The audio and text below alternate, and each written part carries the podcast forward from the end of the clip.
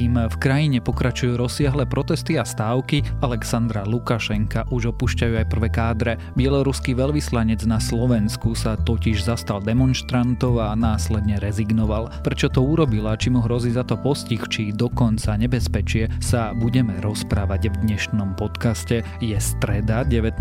augusta, meniny má Lídia a dnes by malo byť stále príjemne oblačno a zamračene. Objaviť sa môžu aj prehánky a dážď, takže sa na to radšej na nachystajte, niekde však prídu intenzívne búrky a to si už dávajte radšej pozor. Denné teploty by sa mali pohybovať medzi 18 až 25 stupňami. Počúvate Dobré ráno. Denný podcast denníka Sme s Tomášom Prokopčákom. Vedeli ste, že keď sa na príjimačkách do orchestrov hudobníci skrýli za plentu, prijali až trikrát viac žien? Práve že nám bude venované podujatie k oslavám z tého výročia ich volebného práva. Moderovať bude Zuzana Kovačič-Hanzelová a spievať Jana Kiršner. Už 25. augusta na primaciálnom námestí o 17. v Bratislave.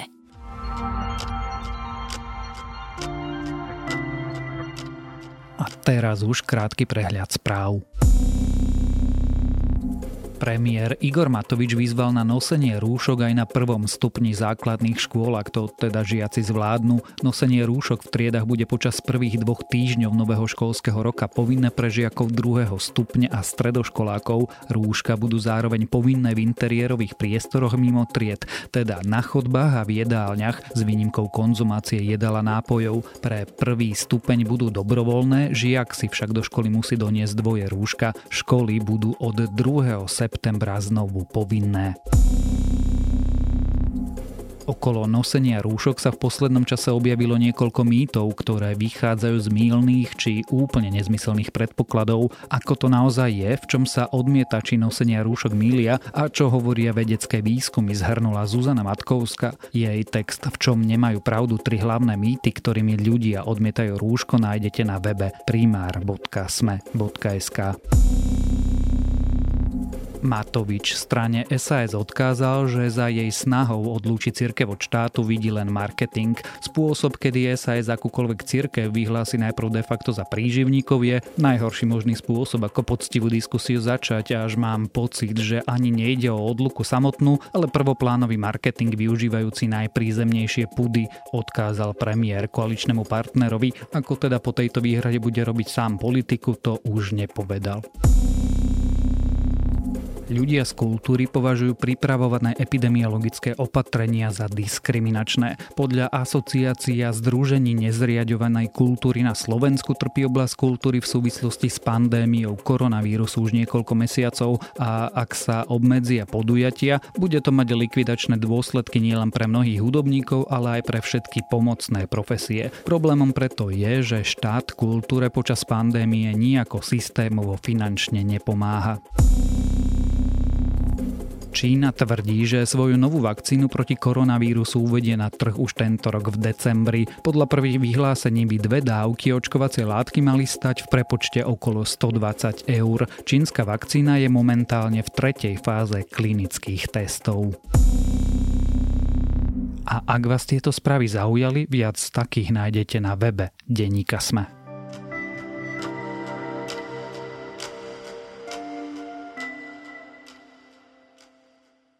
Bol veľvyslancom Bieloruska. Pred pár dňami sa však Igor Aleksandrovič Leščenia, veľvyslanec na Slovensku, postavil na stranu demonstrantov a podporil protestujúcich proti bieloruskému prezidentovi. Teraz Leščenia rezignoval. Kto to vlastne je, aký má jeho krok význam a čo hovorí o bieloruskej diktatúre Alexandra Lukašenka, sa dnes budem rozprávať so zahraničnou reportérkou denníka SME Nínou Sobotovičovou. A week after the disputed election, Belarus is voting with its feet. The center of the capital, Minsk, taken over by hundreds of thousands of people. Nina, kto to je vlastne Igor Aleksandrovič Leščenia? Tak ak by sme hľadali čo najpríhodnejší prívlastok, tak si myslím, že označením kariérny diplomat nemôžeme nič pokaziť. On bol v podstate predtým, ako bol veľvyslancom Bieloruska na Slovensku, teda v Bratislave, tak pôsobil v Káhire. On nebol stále iba v tej diplomatickej sfére, ale bol svojho času aj asistentom bieloruského prezidenta Alexandra Lukašenka pre takúto zahraničnú agendu, takže v podstate nejaký tvorca zahraničnej stratégie, lomeno diplomat. Čiže dosiaľ bol lojálny káder. Dá sa to tak povedať. Aký bol veľvyslanec? Ja si myslím, že o tom veľmi veľa vypovedá to, že o ňom v podstate teraz počúvame prvýkrát za tie 4 roky, čo on u nás pôsobí. To nemá ani akože vyznieť ako nejaké negatívne hodnotenie, akurát o mnohých veľvyslancoch sme tu už počuli veľakrát. S viacerými sa novinárom naozaj dobre spolupracovalo, pretože si dali záležať na tom, aby nejak akože tú agendu krajiny, ktorú tu prezentujú, aj vysvetľovali. A teda veľvyslanec z Leščina nebol úplne ten prípad. A pýtam sa totiž to preto, lebo ty teraz opisuješ dve veci. Poprvé, že to bol taký veľmi veľvyslanec, ktorého veľa nepočuť. A zároveň dosial bol lojálny Lukašenkovi. Čo sa stalo? Že vlastne vydal zásadné vyhlásenie aj na pomery celej bieloruskej diplomácie. Áno, ono bolo v podstate bezprecedentné, pretože veľvyslanec Leščina bol vôbec prvým takto vysoko postaveným bieloruským diplomatom, ktorý sa otvorene v podstate pridal na stranu demonstrantov. Mňa zavút Igor Aleksandrovič Leščenia.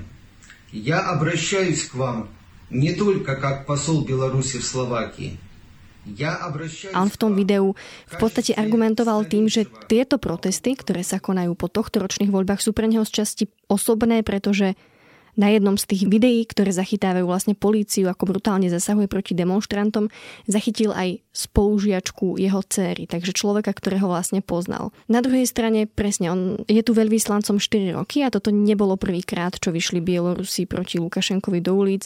Zároveň on bol v podstate v službách bieloruského režimu aj v čase, keď proti Lukašenkovi Európska únia zavádzala pomerne prísne sankcie v podobe vízového embarga a podobne. Nemusel priamo ako keby sledovať možno tú domácu agendu, to ako Lukašenko si uzurpuje moc na domácej scéne, ale bol to človek, ktorému robil asistenta, tak minimálne musel mať nejaký prehľad o tom, že čo mu zahraniční partneri vyčítajú.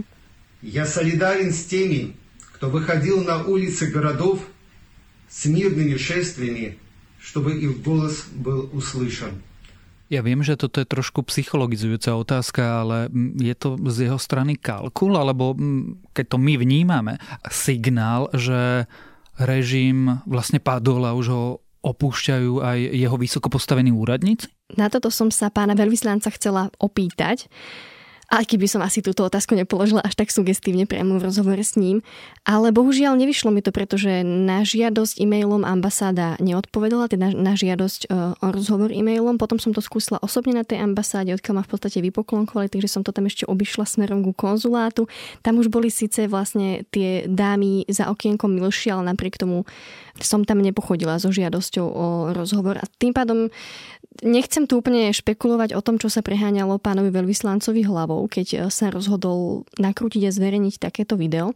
Na druhej strane tu máme skutočnosť, že nie len vlastne bieloruský veľvyslanec na Slovensku takto ostro prvýkrát kritizuje Lukašenkov režim a zásahy silových zložiek. Vôbec prvýkrát sme svedkami, že v Bielorusku štrajkujú zamestnanci štátnych podnikov, tovární, od ktorých vlastne bieloruské hospodárstvo do veľkej miery závisí a opäť zase akože títo ľudia recipročne potom ich mzdy závisia od toho, že či im ich ten režim vyplatí. A títo ľudia boli doteraz veľmi lojálni voči Lukašenkomu režimu. Rovnako sme svedkami toho, že štrajkujú zamestnanci štátnej televízie, ktorá doteraz fungovala ako hlásna trúba Lukašenkoho režimu, bol tam vykresľovaný ako jediný kandidát, ktorý udrží v krajine stabilitu.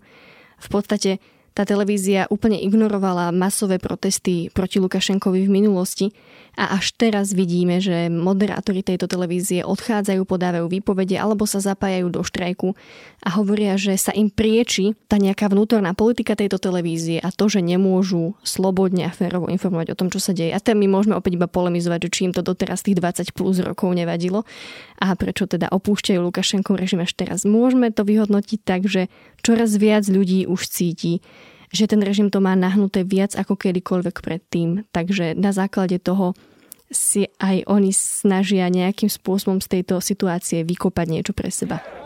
Belarus has never seen scenes like this before. A couple of weeks ago, demonstrations were extremely rare and they were usually brutally snuffed out by the government. Now there are people marching as far as the eye can see through the center of the capital, Minsk. There's a real sense of change in the air. Keď hovoríš o týchto konkrétnych jednotlivých ľuďoch, veľvyslanec eh, na Slovensku rezignoval. Prečo?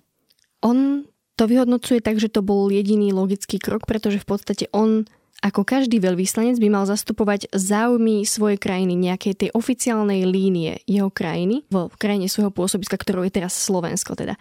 A on v podstate aktuálne nejde v jednej línii s tým, čo by presadzoval ten Lukašenkov režim, pretože sa mu tým videom de facto vzoprel.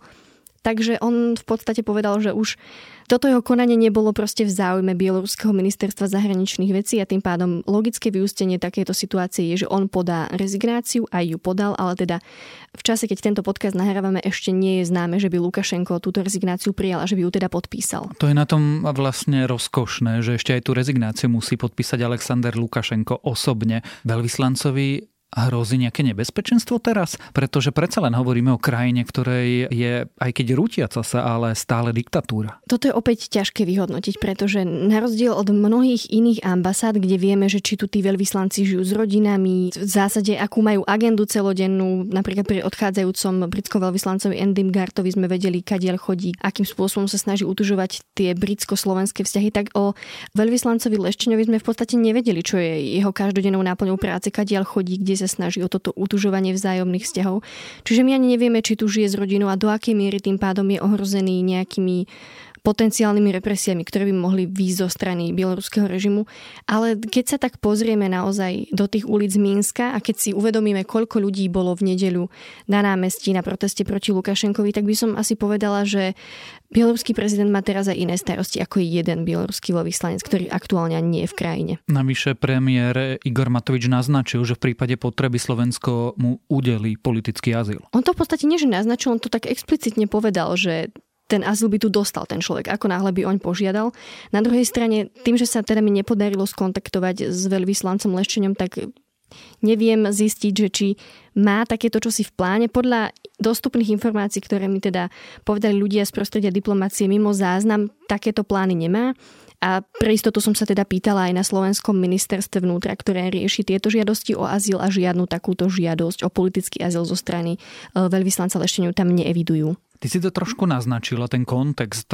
Teraz sa stále rozprávame o Igorovi Leščeňovi, ale on je úradník, relatívne vysoko postavený štátny úradník a niektoré silové zložky v krajine sa pridávajú na stranu demonstrantov. Ty hovoríš o robotníkoch, ktorí štrajkujú vo fabrikách, o ľuďoch v uliciach, o státisícoch ľudí v uliciach. V akej situácii je vlastne Alexander Lukašenko a ako na tom vyzerá Bielorusko? No, no v podstate každý diktátor, pretože tu sa nemusíme asi sporiť o to, že či Alexander Lukašenko je diktátor, lebo ten jeho režim vykazuje teda všetky učebnicové znaky toho, ako vyzerá diktatúra podmenici súdy, média, silové zložky a podobne.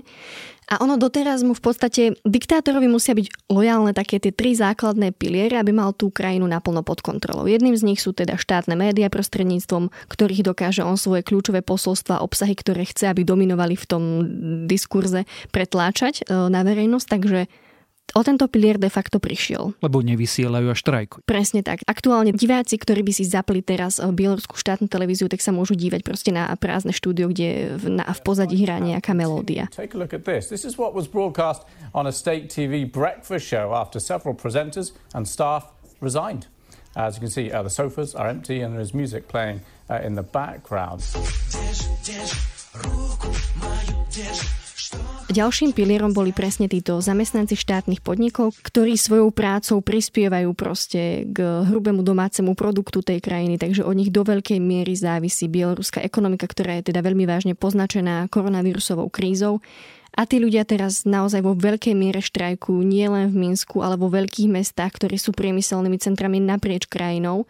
Toto bola skupina obyvateľstva, ktorá bola veľmi dlho lojálna voči režimu. Oni boli nastavení takým štýlom, že kým nie sú tie ich platy ohrozené, kým majú nejaké sociálne istoty a kým ich krajina nie je v nejakej inej kríze, bezpečnostnej, akejkoľvek, tak oni nemajú vlastne dôvod vyčítať Lukašenkovi, že vládne tvrdou rukou Bielorusku. Im sa to proste nepričilo, boli takí dosť konformní.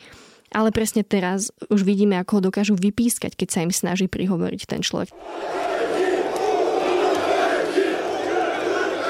Я сказал все, можете кричать, уходи.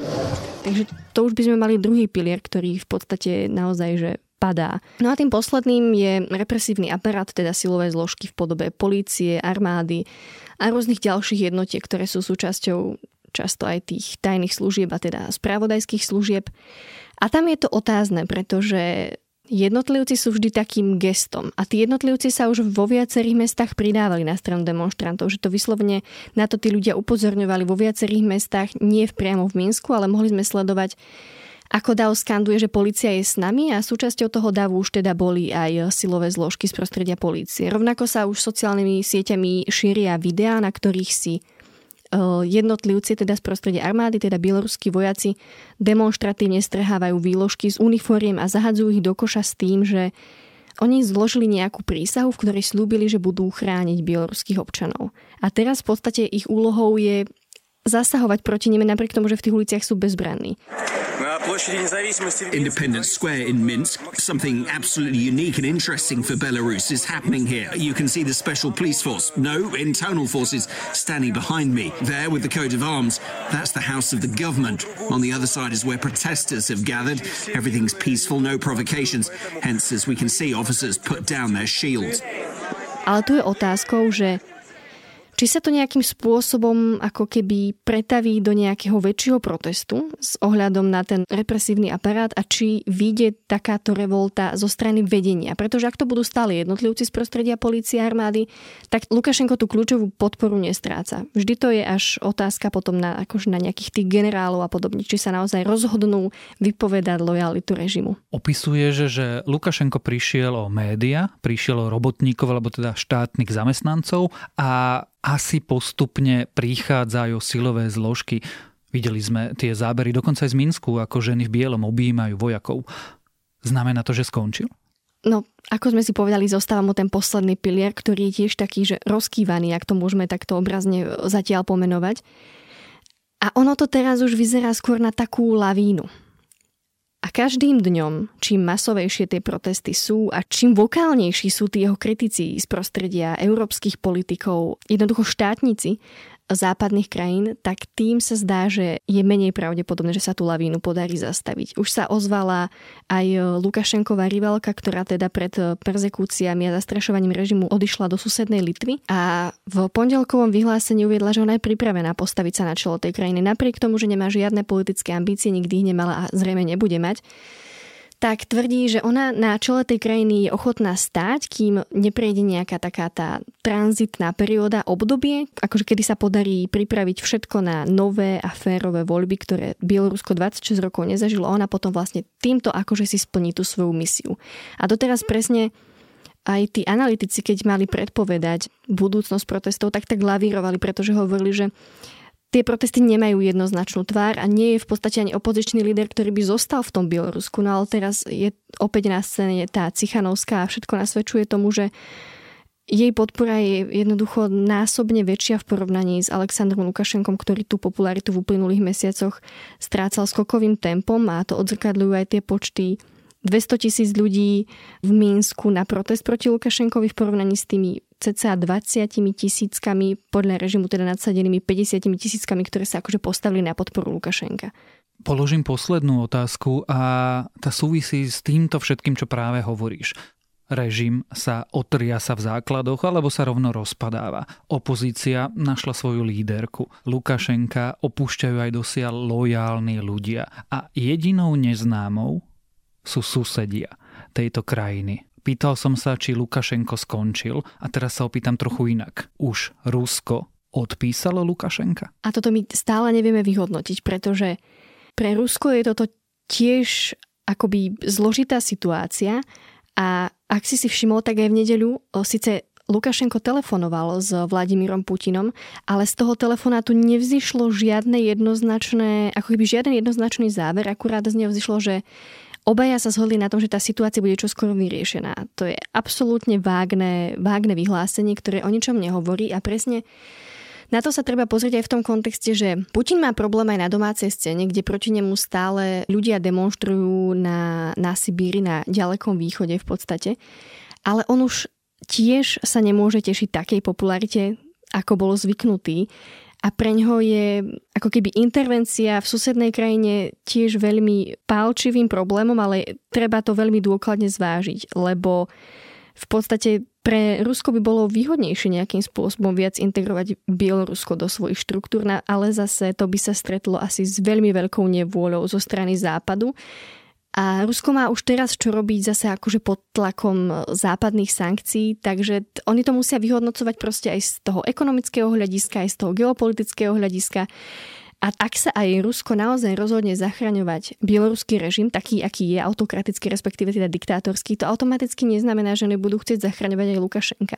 On už si tam ako keby to svoje odslúžil, on už viedol tú krajinu viac ako štvrtstoročie a v záujme Ruska nevyhnutne nemusí byť akože poistiť Lukašenkovi ďalšie funkčné obdobie. To vôbec nie. Im bude úplne v pohode stačiť, ak na čele tejto susednej krajiny bude politik, s ktorým oni budú spokojní, pretože bude mať v otázkach zahraničnej politiky rovnaké vízie, ako má Kreml. Tak uvidíme. Určite to budeme spolu sledovať a určite sa o tom ešte veľakrát budeme rozprávať o budúcnosti Bieloruska, o budúcnosti Alexandra Lukašenka aj o budúcnosti bieloruského veľvyslanca na Slovensku Igora Aleksandroviča Leščeniu. Sme sa dnes rozprávali so zahraničnou reportérkou denníka SME Nínou Sobotovičovou. Do you think that the president is going to go peacefully?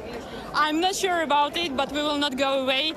Today, tomorrow, next week, we will stay here on the streets Yeah, and I would I would like to say that I was born in 1998 and I spent all my life with President Lukashenko and I don't want it anymore.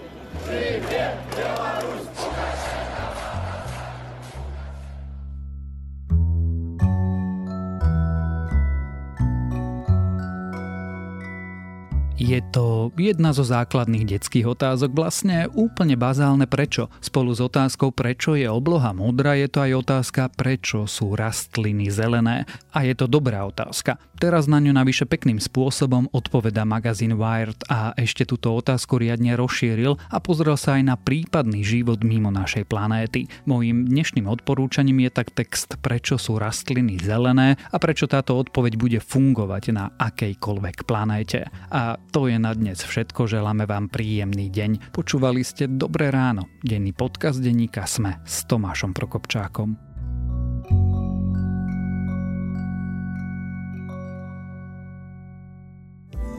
Zaujíma vás, čo hovorí riaditeľka Centra pre obete domáceho násilia Mariana Kováčová na odkaz z tého výročia volebného práva žien? Príďte si vypočuť jej príbeh už 25. augusta na Primaciálnom námestí o 17. v Bratislave.